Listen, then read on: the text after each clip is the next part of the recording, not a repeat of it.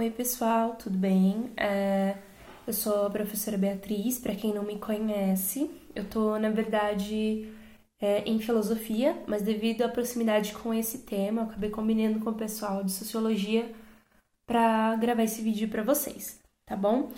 É, eu vou explicar algumas coisas. Aí, quem tiver dúvida, manda no WhatsApp mesmo, que eu acho que é mais fácil para eu responder, tá bom? É, vou trazer então para vocês alguns conceitos importantes para a gente entender o debate de feminismo e gênero. E também vou trazer para vocês o que são as ondas do feminismo, que historicamente a gente divide o feminismo em três principais ondas, tá bom? Uh, isso são os temas que mais caem, no meu ver, é, nos vestibulares, no Enem, tanto em questões como em redação. Então, por isso eu trouxe eles aqui. Qualquer coisa, se vocês acharem que precise de mais informação, a gente tenta discutir outras coisas depois, tá bom? Uh, é importante falar, antes de tudo, que quando a gente faz esse debate sobre história do feminismo, conceitos, a gente está falando principalmente de um feminismo eurocêntrico e ocidental. Como assim? É, o feminismo, quando a gente marca o ponto de início dele com as sufragistas, um ponto de início historicamente, né?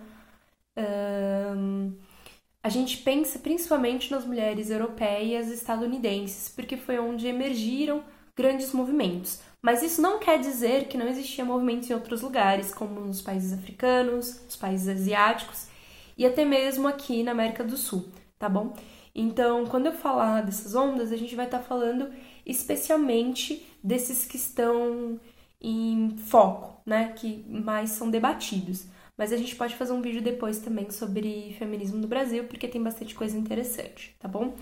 Então, começando, eu vou trazer para vocês quatro conceitos muito importantes para entender o debate feminista, tá bom? São eles androcentrismo, patriarcado, sexismo e gênero, tá bom? Sexismo, sexismo, tá bom?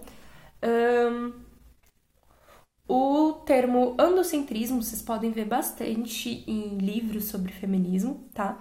Ele, vai, ele é um termo cunhado por um sociólogo chamado Lester Ward, é, em 1903 e esse conceito ele fala sobre a ideia de uma perspectiva de que o homem e aquilo que afeta o homem são centrais. E, e a partir deste momento em que o homem é o centro a mulher fica numa posição marginalizada. Então a mulher é colocada de lado.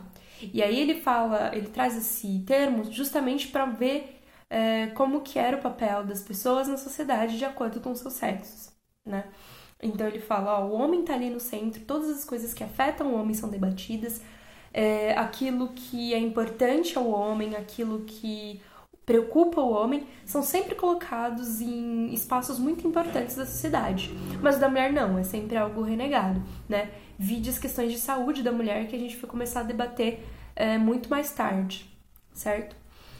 Uh, o segundo conceito, patriarcado, ele é algo que vocês vão ver é, não só em textos feministas, em qualquer coisa. Vocês vão ver no Facebook, no Instagram, vocês vão ver em qualquer discussão, vocês vão ver muitas pessoas falando sobre patriarcado, porque é um termo muito importante é, no feminismo, tá bom? É, primeiro, a ideia de patriarcado, antigamente, antes das mulheres feministas se apropriarem, é, ele era um termo dado principalmente para homens ricos, importantes e inteligentes.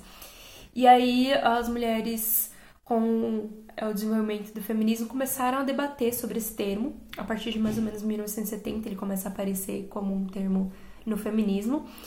E ele é entendido como uma forma de organização, certo?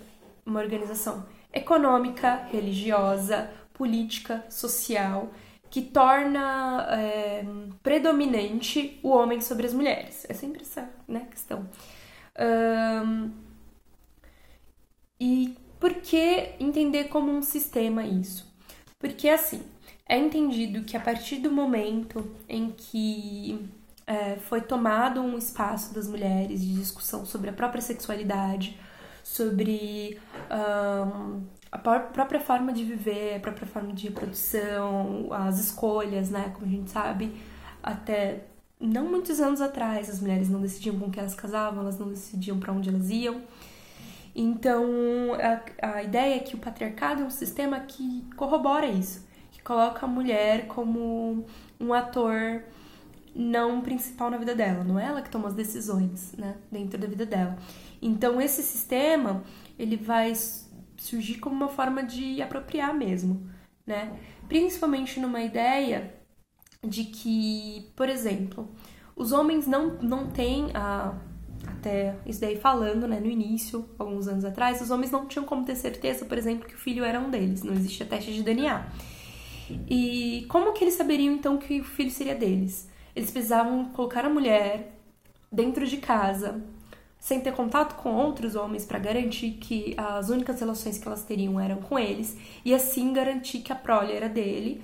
E principalmente a gente está falando isso, claro, de homens ricos, a gente não está falando dos homens é, é, negros, dos homens pobres, né? A gente está falando de homens ricos que principalmente instituíram isso, né? Homens ricos e brancos.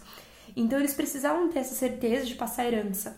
Então eles condicionavam as mulheres a esses espaços e colocavam uma forma totalmente de poder, né? O, o pai mandava na mulher até o momento que ela casava, e aí quem mandava nela era o homem, o marido, né?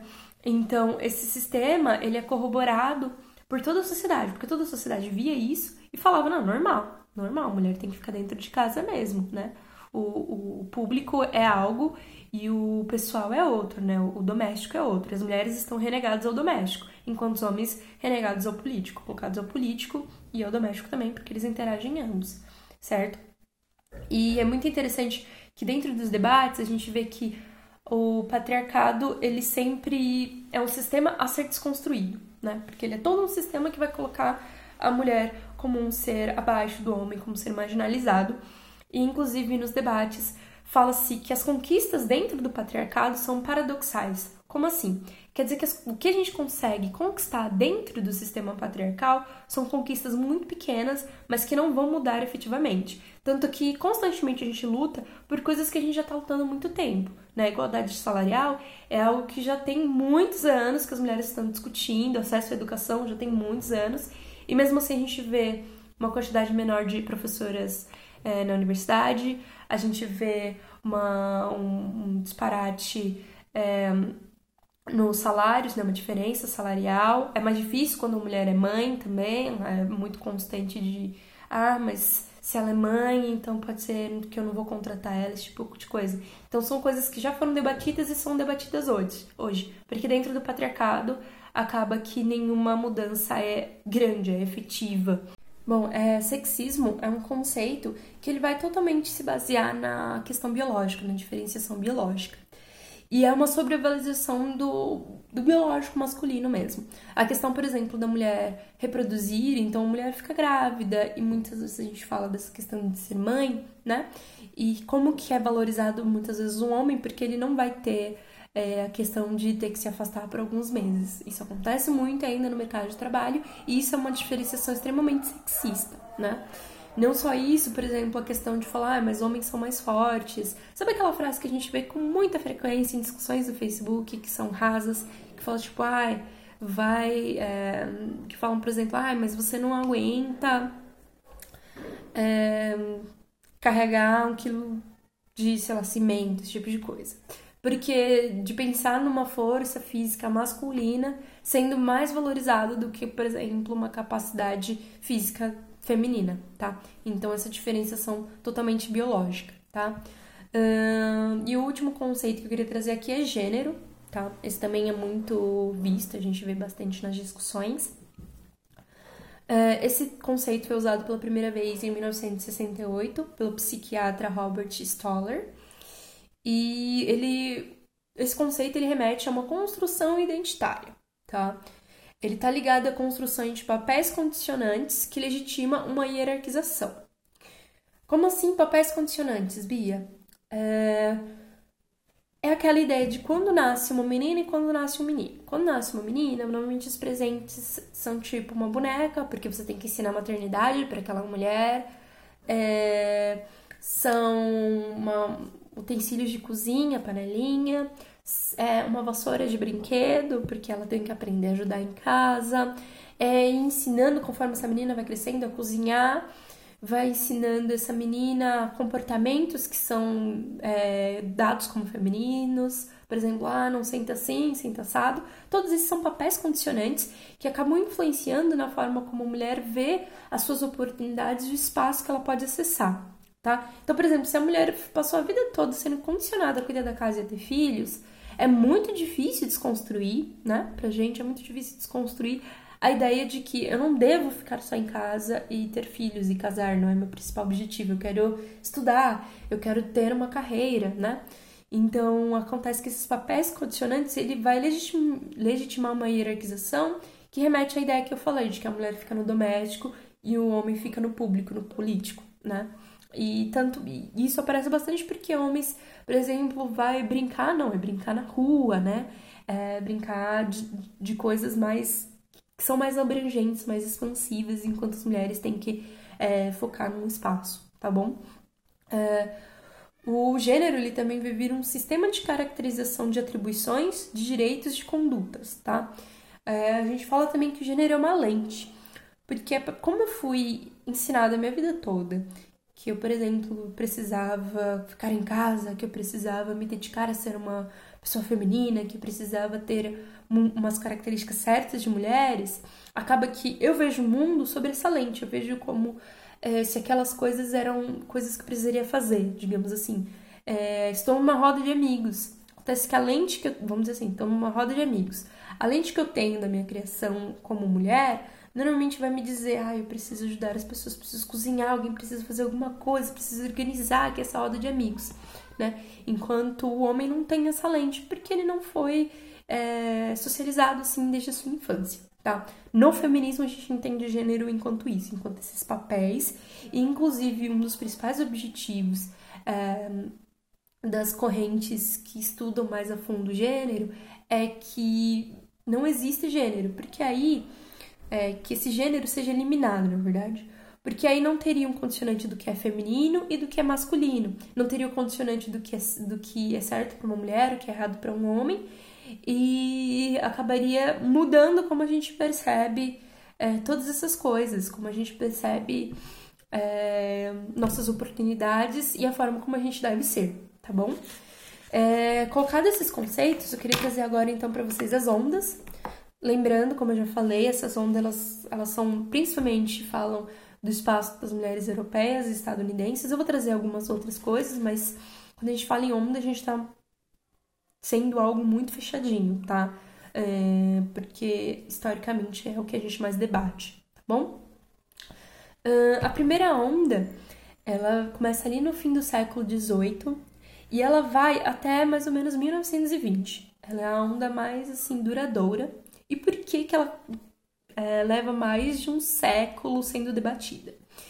Porque a demanda principal é, dessa onda é participação política das mulheres. Então, ela coloca, era colocado nessa onda principalmente o direito ao voto, o acesso à igualitária educação, direitos iguais no, no casamento, né, e a participação em espaço público, mesmo espaço político. E ela levou tanto tempo para ter esse fim, principalmente porque é, foi muito difícil conseguir, por exemplo, esses direitos para todas as mulheres, né? Muitos países, se a gente for ver, eu acho que tem país, eu não, não, não vou lembrar exatamente o país, mas tem país que foi é, colocar o direito ao voto feminino não tem nem 50 anos. Então é algo ainda muito recente, né? São direitos que inclusive precisam sempre ser retomados, porque, é, como diz a Simone Beauvoir, é, numa crise, o direito da mulher ele é sempre colocado em pauta. E aí, continua, não continua? Que tal só os homens tomarem decisão, né? Sempre tem é, esse equívoco. Essa onda, entretanto, começou mesmo com mulheres brancas de classe média que tinham acesso à educação. Então, elas tinham acesso à educação para saber é, falar que aquela legislação, olha, essa legislação tem sim espaço para a gente colocar que as mulheres votem aqui, que elas possam é, opinar no, no, no, dentro do casamento, que elas possam estudar, é, ter cursos universitários, etc. Tá? Então acaba que essas mulheres elas eram sim de certa forma privilegiadas, tanto que é, em alguns estudos mostram que muitas dessas mulheres, por exemplo, tinham empregadas negras, né? E claro que o direito, quando elas estavam discutindo inicialmente, elas não estavam incluindo suas empregadas, né? Um, apesar disso, a gente tem algumas mulheres em, para, em paralelo que discutiam direitos de outras mulheres que não essas mulheres brancas privilegiadas. A Sojourner Truth, eu acho que fala assim, não sei ao certo, mas qualquer coisa eu digito para vocês se pedirem. É, era uma, inclusive, uma mulher negra, né, que debatia sobre como é, o direito ao voto era algo que parecia ainda distante para as mulheres negras, porque elas estavam saindo ali, estava é, é ainda conseguindo concretizar em muitos países é, a abolição da escravatura. Então estava sendo isso um debate primeiro. Então as mulheres estavam querendo é, primeiro é, colocar em pauta, essas mulheres estavam querendo colocar em pauta a ideia de uma liberdade, né? Não ser mais escravos. Então primeiro elas precisavam disso. Depois elas tinham outros tópicos, por exemplo, de conseguir criar uma família, né? Porque é, havia, ainda que fosse abolida a escravidão, havia perseguição, como a gente vê até hoje, racismo, havia uma grande perseguição dessas mulheres. Então é bem interessante pensar que tinha esse paralelo e que na verdade não era nem esses direitos que as mulheres estavam colocando no sufrágio, é, na, das sufragistas, eram pareciam até distantes dessas mulheres negras porque elas ainda precisavam debater muitas outras coisas, tá? Também tem em paralelo, é, se a gente pensar principalmente que a Revolução Russa aconteceu em 1917, o feminismo das marxistas, né, das socialistas. Então a gente tem, por exemplo, a Alexandra Kollontai, a Emma Goodman, a Rosa Luxemburgo, que debatiam não, não somente o espaço da mulher, mas do espaço da mulher proletária, né? Como eu falei, as mulheres que estavam falando primeiramente de sufrágio eram de classe média, então elas tinham um, uma, um dinheiro, digamos assim, elas tinham uma posição social mais elevada. E essas outras mulheres da frente socialista elas estavam falando principalmente da mulher proletária, aquela que estava ali é, todo dia na, é, no trabalho, todo dia na linha de produção, queria voltar para casa, conseguir trabalhar, queria ter direito para poder discutir, por exemplo, dentro da fábrica, coisas que eram importantes para ela, como conseguir o direito à licença maternidade, é uma coisa muito importante como conseguir boas escolas para seus filhos para que elas pudessem trabalhar. Então essas mulheres elas debatiam principalmente isso, que é uma diferença é, com relação aos sufragistas, tá bom? Então, como eu disse, é, essa primeira onda termina mais ou menos em 1920. Como ocorre a Primeira e Segunda Guerra, acaba que as discussões são um pouco colocadas de lado, né? E aí, depois, no pós-guerra, mais ou menos em 1950, é, é retomada a discussão e a gente vê então a segunda onda do feminismo, tá? E por que, que ela ocorre? Porque as mulheres percebem que os direitos legais que elas conquistaram no primeiro, na primeira onda não tinha tanto, não tinha tanto efeito em sua vida cotidiana, né? Tanto que um dos principais slogans dessa onda é o pessoal é político. Então pensar que o âmbito doméstico dentro da família também é algo que precisa ser discutido politicamente. Não é só quando eu tô ali na rua, no, no, no trabalho, quando tá acontecendo alguma coisa é, fora do meu espaço de casa. Não, dentro de casa também é necessário pensar que são relações políticas ali, né? Que são relações que relações que reforçam o patriarcado, reforçam estruturas né, e papéis de gênero, como eu falei, tá? E é bem interessante porque dentro dessa onda a gente vai ter tanto as mulheres estudando em universidades, então teóricas estudando e se debruçando a temáticas, quanto os grupos de base ali nas ruas é, lutando contra injustiças, tá? Essas teóricas têm um foco bastante é, evidente na discussão da construção social de gênero versus sexo biológico. Então, até onde o sexo biológico ele é parte de construção de gênero e até onde isso é desmembrado, né, digamos assim. Até onde o, o, o gênero se liga à condição de sexo biológico como forma é, de opressão, tá? E nessa onda, é, algumas coisas foram colocadas é, de forma muito forte, né? Pensando também que algumas das primeiras reivindicações, digamos, de algumas das primeiras movimentações assim, de ir pra rua dessa onda. Foi, por, por exemplo, é, manifestações contra os concursos de misses e como os concursos de misses reforçavam toda essa feminilidade e colocavam, por exemplo, a ideia de, uma, de um padrão né, de mulheres magras, de mulheres é, é, com cabelo grande, liso, bem, bem padronizado, por exemplo, digamos. Tô falando assim, esse padrão porque é o que a gente pensa hoje, mas não necessariamente era o padrão da época, tá? Uh, e aí acontece que a discussão que foi muito levada era, por exemplo, o controle da natalidade, né? E o direito ao aborto e, o, e a denúncia de agressões, né? E isso era principalmente como forma de colocar né, controle da natalidade, direito ao aborto, de tirar do o corpo feminino de uma medicina de olhar masculino. Porque, queira ou não queira, quem estava estudando os corpos de mulheres, quem estava indicando é, remédios, métodos contraceptivos eram principalmente homens, né? Eram homens médicos na maioria, né? O acesso à medicina é, por parte das mulheres não era muito grande, né? Então, por exemplo, a ideia de que as mulheres poderiam ter é, a sua escolha ali com relação ao seu próprio corpo, tá?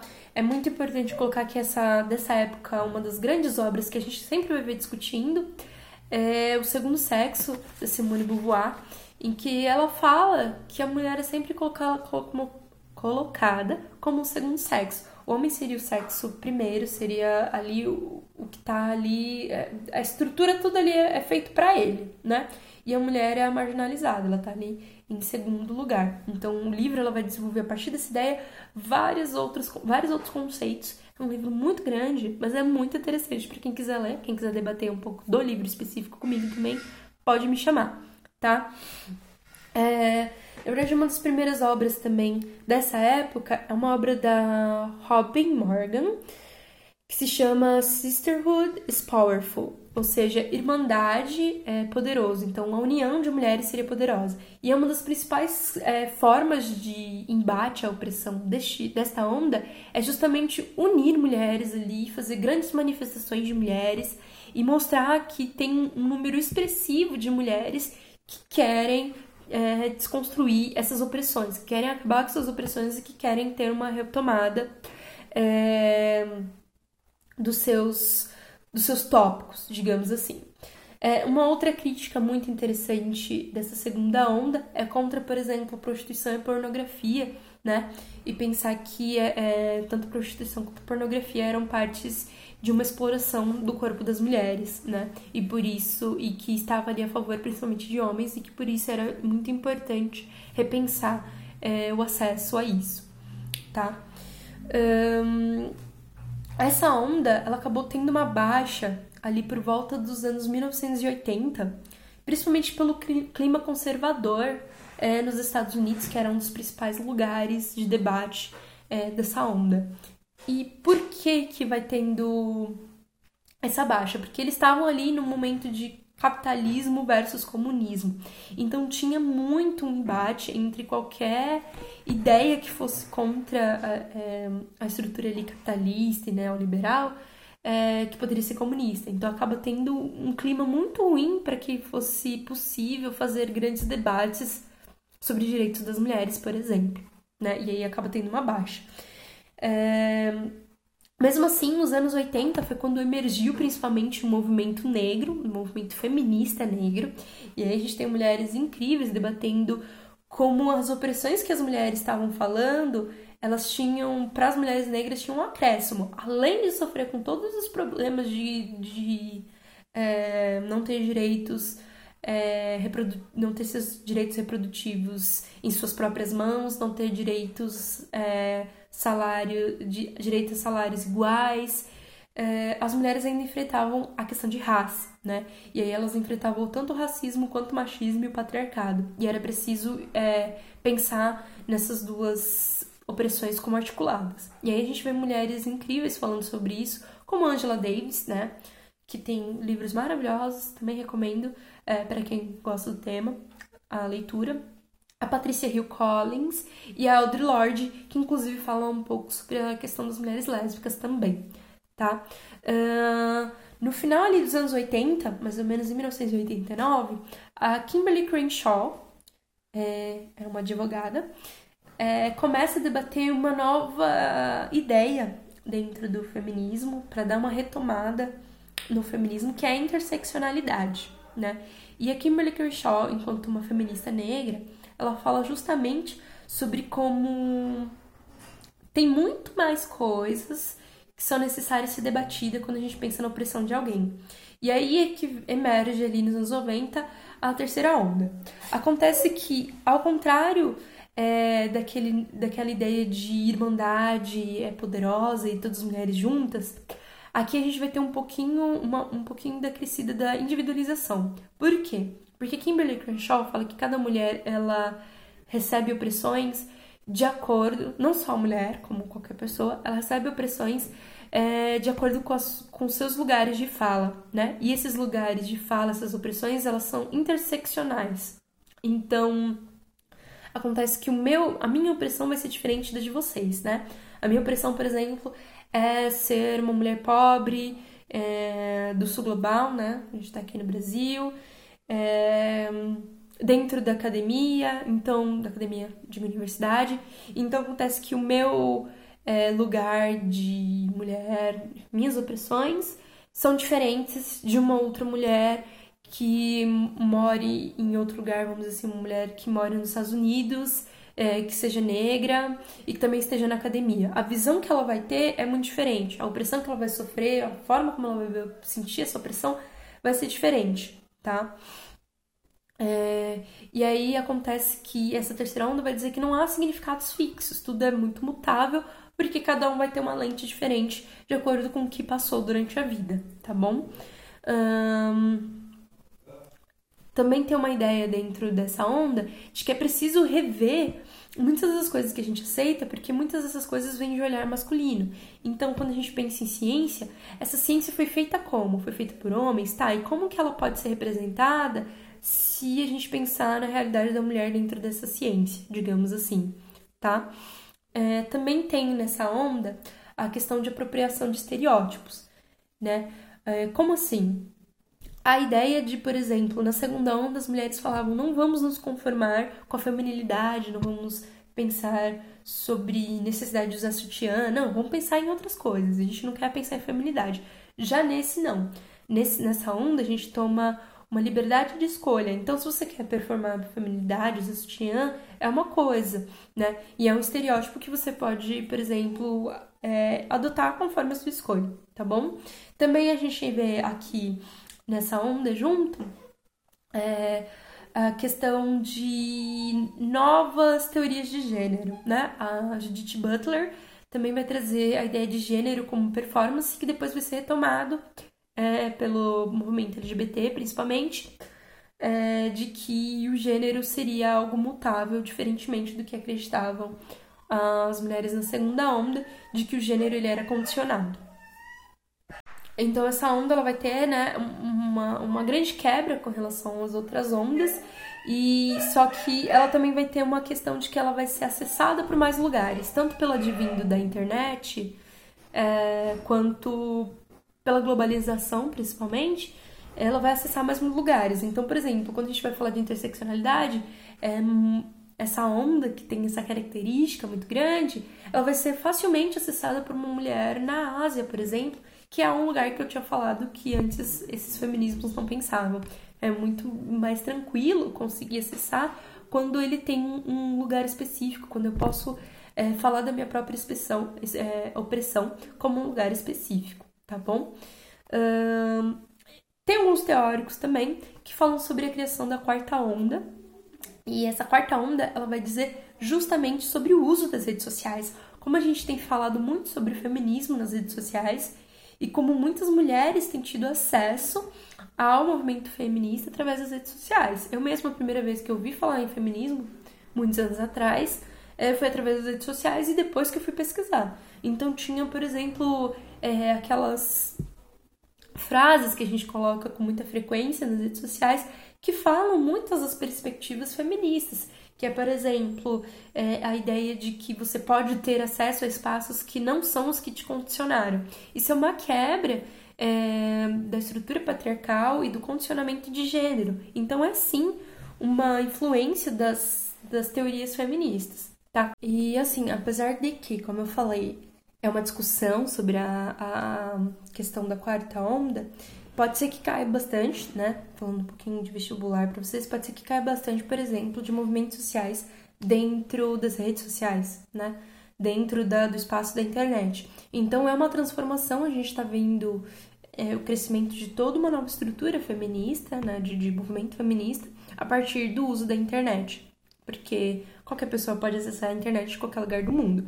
Então, uma ideia de movimento social que lute por é, direitos políticos de mulheres e que esteja em qualquer lugar do mundo é uma diferença do que era tomado na segunda onda, que, por exemplo, só as mulheres dos Estados Unidos estavam ali né, é, na frente, né? Não só as mulheres dos Estados Unidos, mas não tinha, por exemplo, um debate de mulheres do sul global, tá bom?